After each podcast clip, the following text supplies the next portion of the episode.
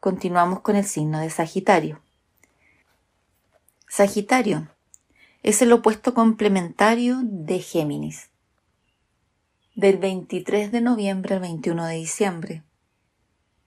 Su cualidad es mutable, polaridad yang, su elemento es el fuego y las casas tienen relación con el eje del pensamiento.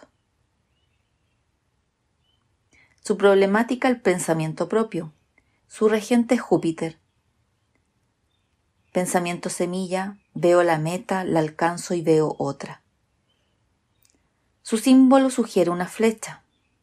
La motivación es la búsqueda de sabiduría y de profetizar. Animal el caballo, cebra, ballena.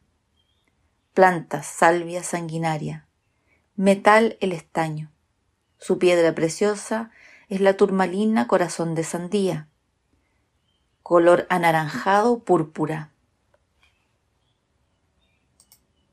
En relación a la salud, rige las caderas, los músculos y la parte inferior de la columna, la circulación y temas relacionados con el reumatismo. Vocación. Subtemperamento activo, optimista e impulsivo se expresa mejor en profesiones como educador, filósofo, consejero, coach, guía espiritual, intérprete, explorador, actividades relacionadas con el turismo, la exportación e importación, actividades relacionadas con los viajes como por ejemplo auxiliar de vuelo, relacionadas con la ecología, parques, explorador, todo lo que tenga relación con caballos, deportista de alto riesgo, astrónomo, investigador, escritor, juez, profesor universitario, intérprete.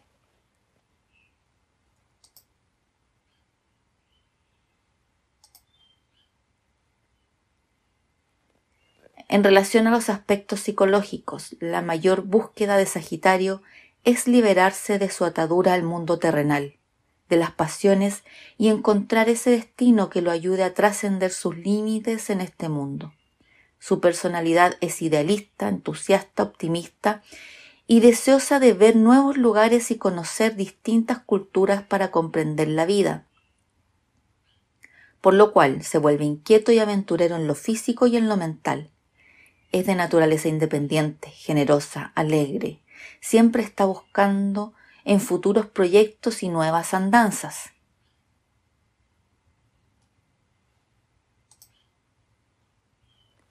Tiene una faceta marcadamente filosófica, ideológica, por su necesidad de encontrarle sentido a la experiencia de la vida.